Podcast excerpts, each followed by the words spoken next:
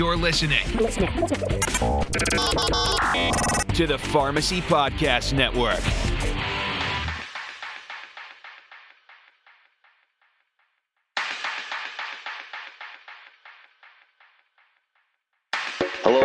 Again to another edition of Game Changers Clinical Conversations. I'm your host, Jeff Wall. And uh, again, uh, uh, welcome to all the pharmacists listening. I, have recently understood that, that we've had a pretty good uh, um, audience in the last several uh, um, episodes. And so I do want to take a moment to thank all of you listening. And uh, hopefully you're finding this is of, of some, in, some interest and maybe even a little bit entertaining. I don't know how entertaining I am, but, but I try to be. Um, and so, yeah, I, I, thank you all for listening. Certainly, you know, let your friends and and, and, and, and, everyone that might need some CE or might be interested in what we're talking about, please let them know. You know, spread the word on your on your uh, social media and uh, and and let everybody know. And, and certainly like and and and comment us on us on, on where you listen to your podcast because obviously that that increases uh, the traffic and, and the number of people want to listen because we do want to get as many people in on the conversation as we can. So today we are going to be talking a little differently than we have been. I, I know the last couple of times we've we've tried to dodge COVID COVID just because it's, you know, kind of the COVID 24/7 show that we're all dealing with. But I today we are going to talk about COVID. But we're not going to talk about a new drug. We're not going to talk about about anything along those lines. I, I wanted to get a, um, a, little perspective on something that I suspect that that anyone who is dealing with COVID uh, clinically, and certainly those of us in the Midwest, I think, are dealing with, is is the the uh, um, um, issue of of kind of the the disproportionate number of pa- patients of color uh, that seem to get COVID and and certainly seem to do worse with it. And uh, this has been a, a, huge issue, as you might imagine, in the Upper Midwest, where certainly in my area in Des Moines, we've we've uh, had some huge outbreaks in meat, meat packing plants and and and other uh, other other areas like that, where unfortunately a lot of the the uh, the workers are Latino um, or for or other minorities and and and unfortunately it seems like they they tend to do worse. And that's not just my you know my view or kind of my my, my suspicion on stuff. We know that that uh, several studies have suggested that that that there is an, a disproportionate burden of illness and death in patients with racial and ethnic memor- uh, minority groups. Uh, the, there was a paper in MMWR a few weeks ago that that looked at patients in New York and found that that 45% of patients who were hospitalized uh, with COVID-19 were were uh, white whereas 59% of them were uh, were not. And um, another study from from New York City suggested that the death rates are much much higher in in, in patients of color. Uh, once this another study from New York suggested that death rates were about 92.3 deaths per 100,000 population in African Americans, 74.3% in Latino populations, and that was way way higher than white populations, which was only 45.2. So uh, there's obviously some some some issues having to do with with with disproportionate effects of, of COVID-19 on on uh, these different patient groups. Uh, the CDC talks a little bit about some of the some of the issues why that might be. Um, certainly, some of it tends to be uh, uh living conditions that that uh, patients of color or, or, Latino patients may live in more densely populated areas, um, and and uh, unfortunately are, are subject to to residential housing segregation, which is bad, of course. Um, the other, of course, is that they're often farther from grocery stores and medical facilities, so it makes it difficult to receive care if they're sick. Uh, also, um, uh, especially in Latino households, multi generational households is often the norm, and so of course you have, have you know many family members in a relatively small area, and it makes it difficult to not spread them.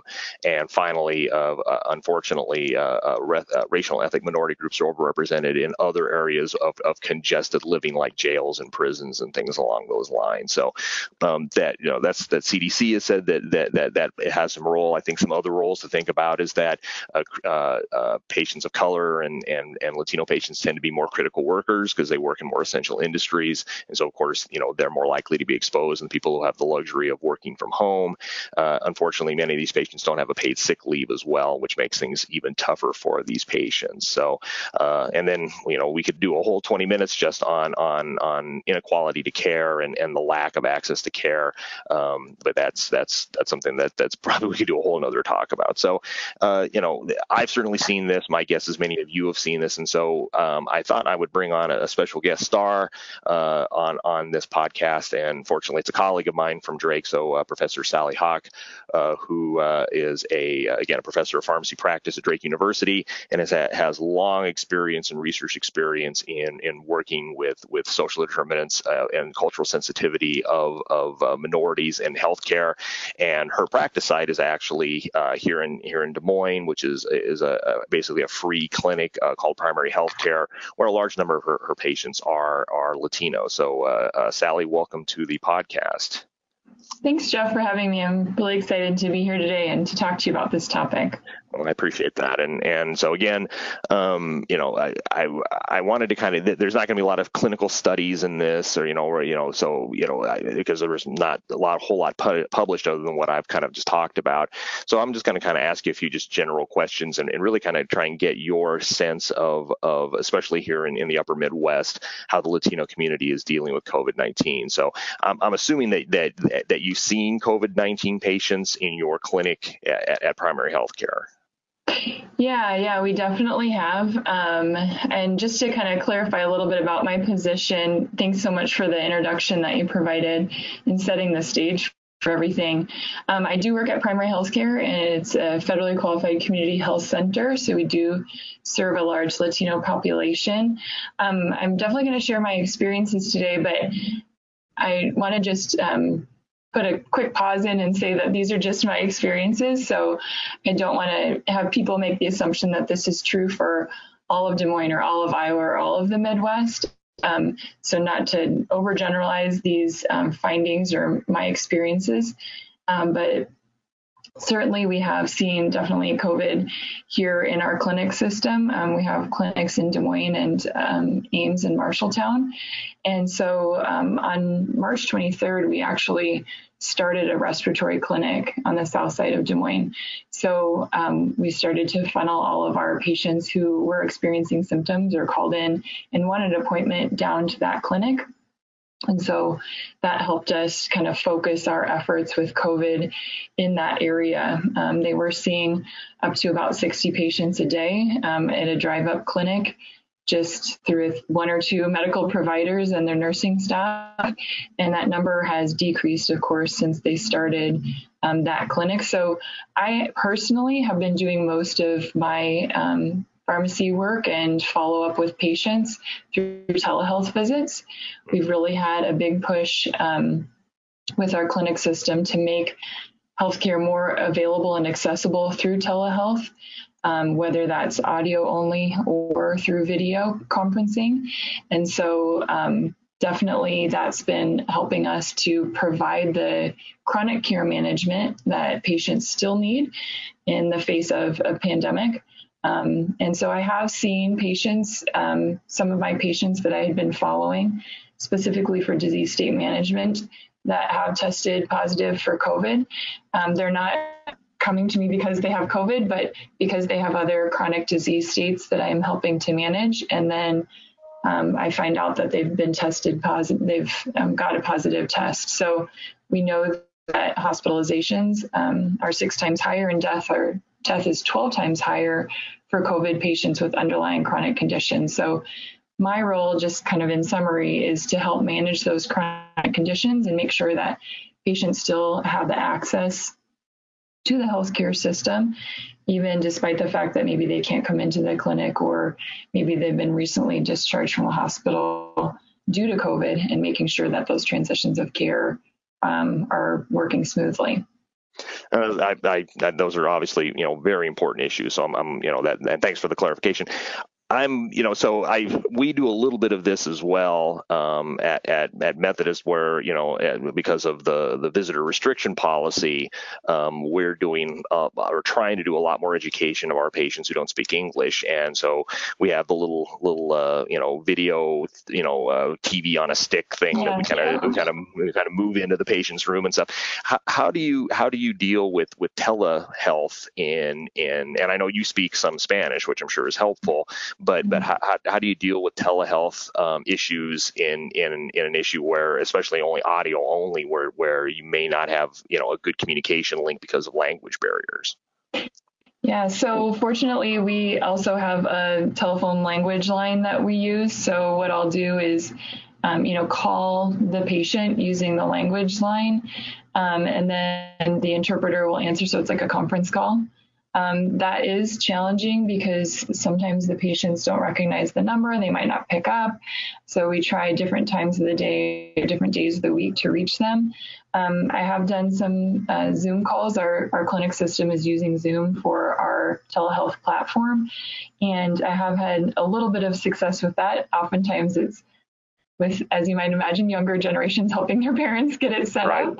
Right. Um, so that's it's always, of course, helpful when you can have that video component and see the patient face to face. But in this situation, um, that's not always possible. So we're doing the best we can otherwise.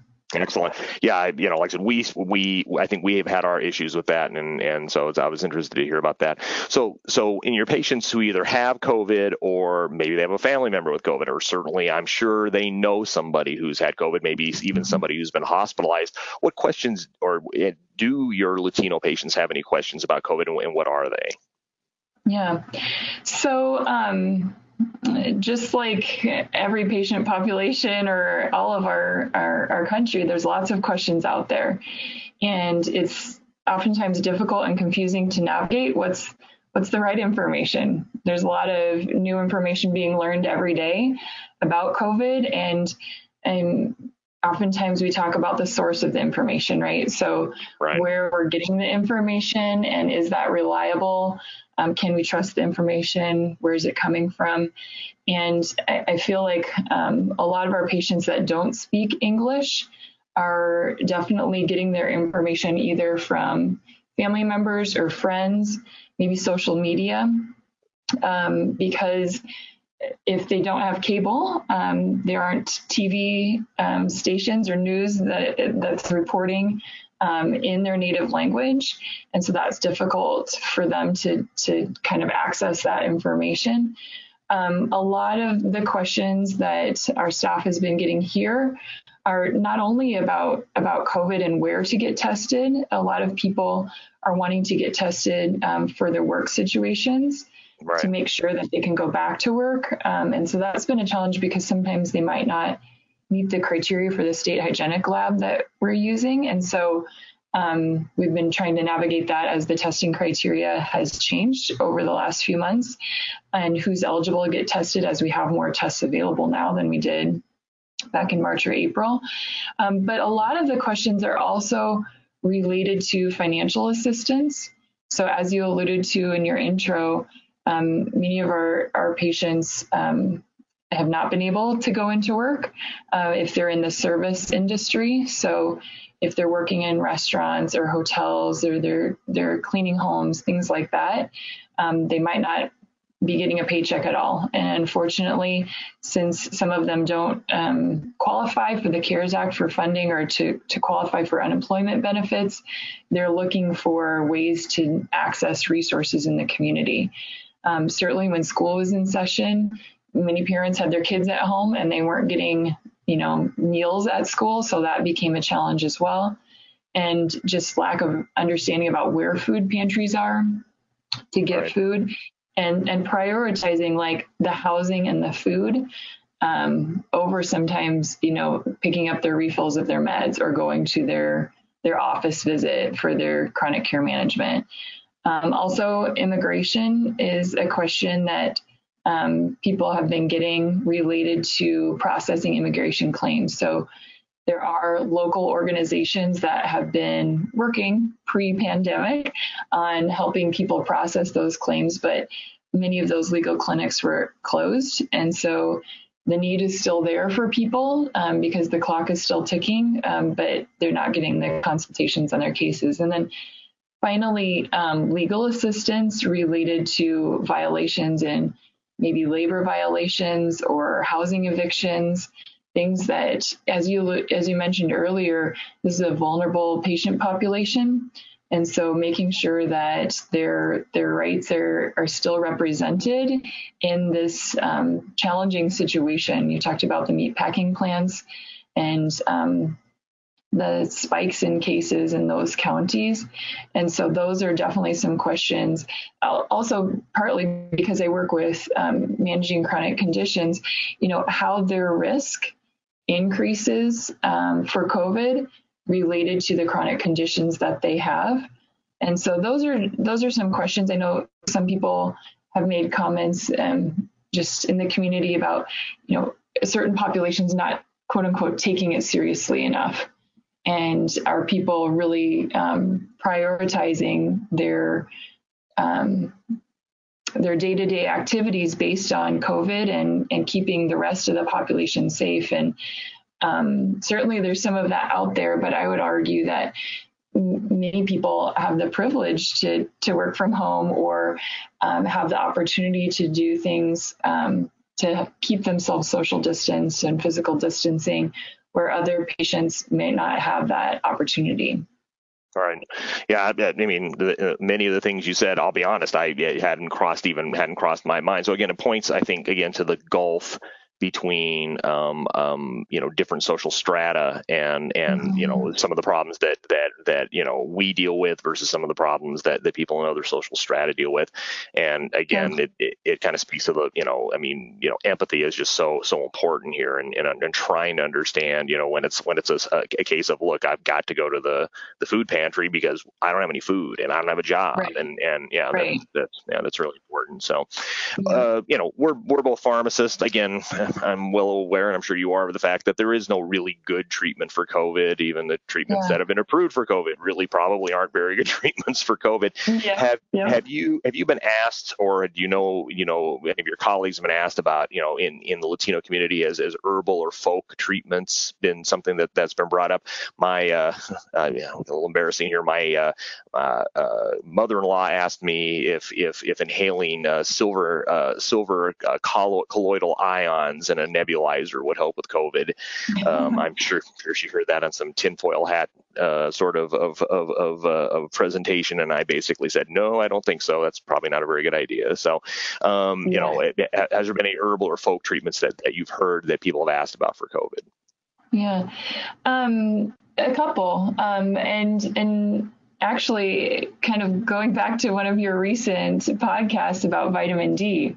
Yeah. So it's not herbal or folk, but um, I've been in contact with quite a few of my colleagues in Mexico at a university down there that I've collaborated with in understanding kind of how COVID is presenting itself in their country and how their community is responding. And um, I know that, as you mentioned in a previous podcast, there's an association, but not necessarily causation with low vitamin D levels. But I know down there, um, especially, many of the pharmacies are sold out of vitamin D over the counter just because people are trying to use things um, that they can get access to to try and help to to either prevent or, or treat COVID. Um, we've also gotten some questions here at the pharmacy from people that, again, have heard things from a friend or family member about um, prescriptions that are helpful. So we had a couple weeks ago a patient that came in um, asking one of our technicians for um, prescription for amoxicillin for his whole family. Um, so he had heard that uh, another man had gotten um, bulk amoxicillin from somebody. Wow. Um, don't know where or you know how that was how that was presented, but to prevent COVID. And so, not necessarily related to herbal or folk treatments, but definitely teas are something that um, are often times used in the community too, related to other disease states. So, I personally haven't gotten any of those types of questions, but I know it's out there. And um, again, kind of back to what I said earlier about getting information from social media or other friends right. and family. And you think about the game of telephone, how how things get the message gets modified or adjusted as you it, get, it oh, gets passed along from one yeah. person to the next. And so I think that's a real concern and um, trying to address those when they come up is important. Excellent. Well, that's like I, said, I appreciate the information. So, so the last question I'd like to ask um, um, is, you know, and this is something you've you've done some research on, and, I, and certainly have expertise on, is is you know, how can the average pharmacist, whether we're working in a community, whether we're working in, in a nursing home, working in a hospital, how can we be more culturally sensitive to uh, Latino patients who have issues surrounding either they have COVID, they have a family member with COVID, they have questions about COVID. How how can I be more culturally sensitive? Mm-hmm. Yeah, great question. And um, I think the the starting point is just to listen. So a lot of times we come into a situation with maybe preconceived notions about what this patient might be experiencing or their family members, but I, just taking each patient as an individual and listening to their concerns, um, and also recognizing maybe that their priorities might not be the same as our priorities in the healthcare system, and so um, I think that's the first thing, just listening to to what they what's on their mind and what their concerns are. I think also explaining um, the situation related to COVID, providing information in a clear manner um, that's easy for the patient to understand, whether that's in English or using an interpreter for another language. Um, definitely acknowledging the challenges that are going on for that patient and their family um, and then recommending resources or maybe referrals. I wanted to specifically let the audience know about um, Iowa Spanish Helpline that just started a couple of weeks ago here in our state. Um, there was a task force that was that's been made up of 10 organizations that serve primarily Latino patient population or just patients in general. Um, and what they're doing is it's kind of like the 211 211 line for resources in our community, but it's all in Spanish. Wow. And so um, that's available Monday through Saturday, 8 a.m. to 8 p.m. And I'll just, if if it's all right with you, I'll just give the phone number real quick. Please, please do. Yes. Um, this is area code 515 344 3936. So you can definitely refer your um, patients to that number. They're not healthcare professionals, but they would point the patients in the direction of approved resources that would be helpful, you know, to them, whether it's again, as I mentioned earlier, financial situations, legal situations, they'll point them to Test Iowa so they can figure out if they're eligible to receive testing. Excellent. So I'm excited. I'm excited to hear about opportunities like that coming out um, for our patients that might not have access to the same resources as patients that speak English. And I think the last thing that I would say, just to wrap up, is just recognizing um, the emotional toll and mental health um, that this pandemic is having. Obviously, we know that for our entire population, but um, this is a vulnerable patient population, and recognizing that um, they might not know about services related to mental health or other opportunities in our local areas. So, pointing them in those directions is obviously um, a benefit as well. Excellent. Yeah, I agree. We'll put the the the uh, phone number and the information in the show notes, so so those of us, so uh, anyone can actually just just have that in the show notes and uh, for the podcast. So, well, thank you very much, uh, Sally. I mean, this has been excellent, yeah. and e- even in this very very short time, um, I realize that that you know uh, there are issues that don't even enter my brain uh, just because I'm fortunate enough to be again in a different kind of mm-hmm. social economic strata. Yeah. And so I, you know, and so uh, I, I, I like the idea of just taking a step back and listening, um, you know, and and whether that's through an interpreter or or just you know, I I, I often joke that the only Spanish I know is is where's the bathroom, um, yep. but you know, donde está baño, um, but you know, so you know, you know, but but uh, you know, uh, uh, to try and listen more and and and again, you know, just because there's a language barrier or a cultural barrier, you know, we we've got to work to to make sure that these people are seen as as patients as as we would mm-hmm. as we would anyone else. So yeah. thank you again, Sally, for for for an excellent interview. I really appreciate it. And uh, again, thank you again for your time. Uh, again, we'll we'll put some of this information in the show notes for for the people who want to listen to it. Before we end, um, uh, again, just a brief note from CE Impact. Um, they uh, obviously uh, sponsored this uh, podcast, and and they have some excellent CE opportunities, and you can hear about them right now. Hey there, Game Changer podcast listeners. This is the founder of the Pharmacy Podcast Network, Todd Eury. We are so excited that the team at CE Impact has partnered with the Pharmacy Podcast Network to bring you a weekly subscription service which weeds through the clinical guidelines and evidence and gives it to you straight straight to your inbox every Friday. Straight information in just 15 minutes. That's right, just 15 minutes every Friday. You'll get an opportunity to have CE on your phone, podcast form, evidence based information distilled down in just 15 minutes. You'll have the information and the CE you need. Check this out. Go to ceimpact.com. Once again, that's CE as in continuing education impact.com, ceimpact.com. We thank you for listening to the Pharmacy Podcast Network. 36 shows, 45 participating PharmDs, 1,050 plus episodes. So much happening here. Get involved in the network. There's opportunities for participation in a multitude of subjects. And always remember, you are the hub of healthcare. We love our pharmacists. Please stay safe during this time, during this pandemic. We love you. I thank you from the bottom of my heart for listening to the Pharmacy Podcast Nation. So that wraps up for this uh, edition of uh, Game Changers Clinical uh, um, um, Conversations. And again, I, I, appreciate Dr. Dr. Haack's expertise, and, and this was a, an excellent education that taught me quite a bit. Uh, we'll I'm sure we'll we'll talk about COVID and non-COVID things as, as the weeks go on. But again, I appreciate all those listening. And again, please try and, and, and like and comment about about the podcast uh, wherever you get your podcasts. So we'll see you next week. Remember that uh, time flies. We don't know where it's going, but today is the most important day of all. You have a very good day, and we'll talk talk to you next week.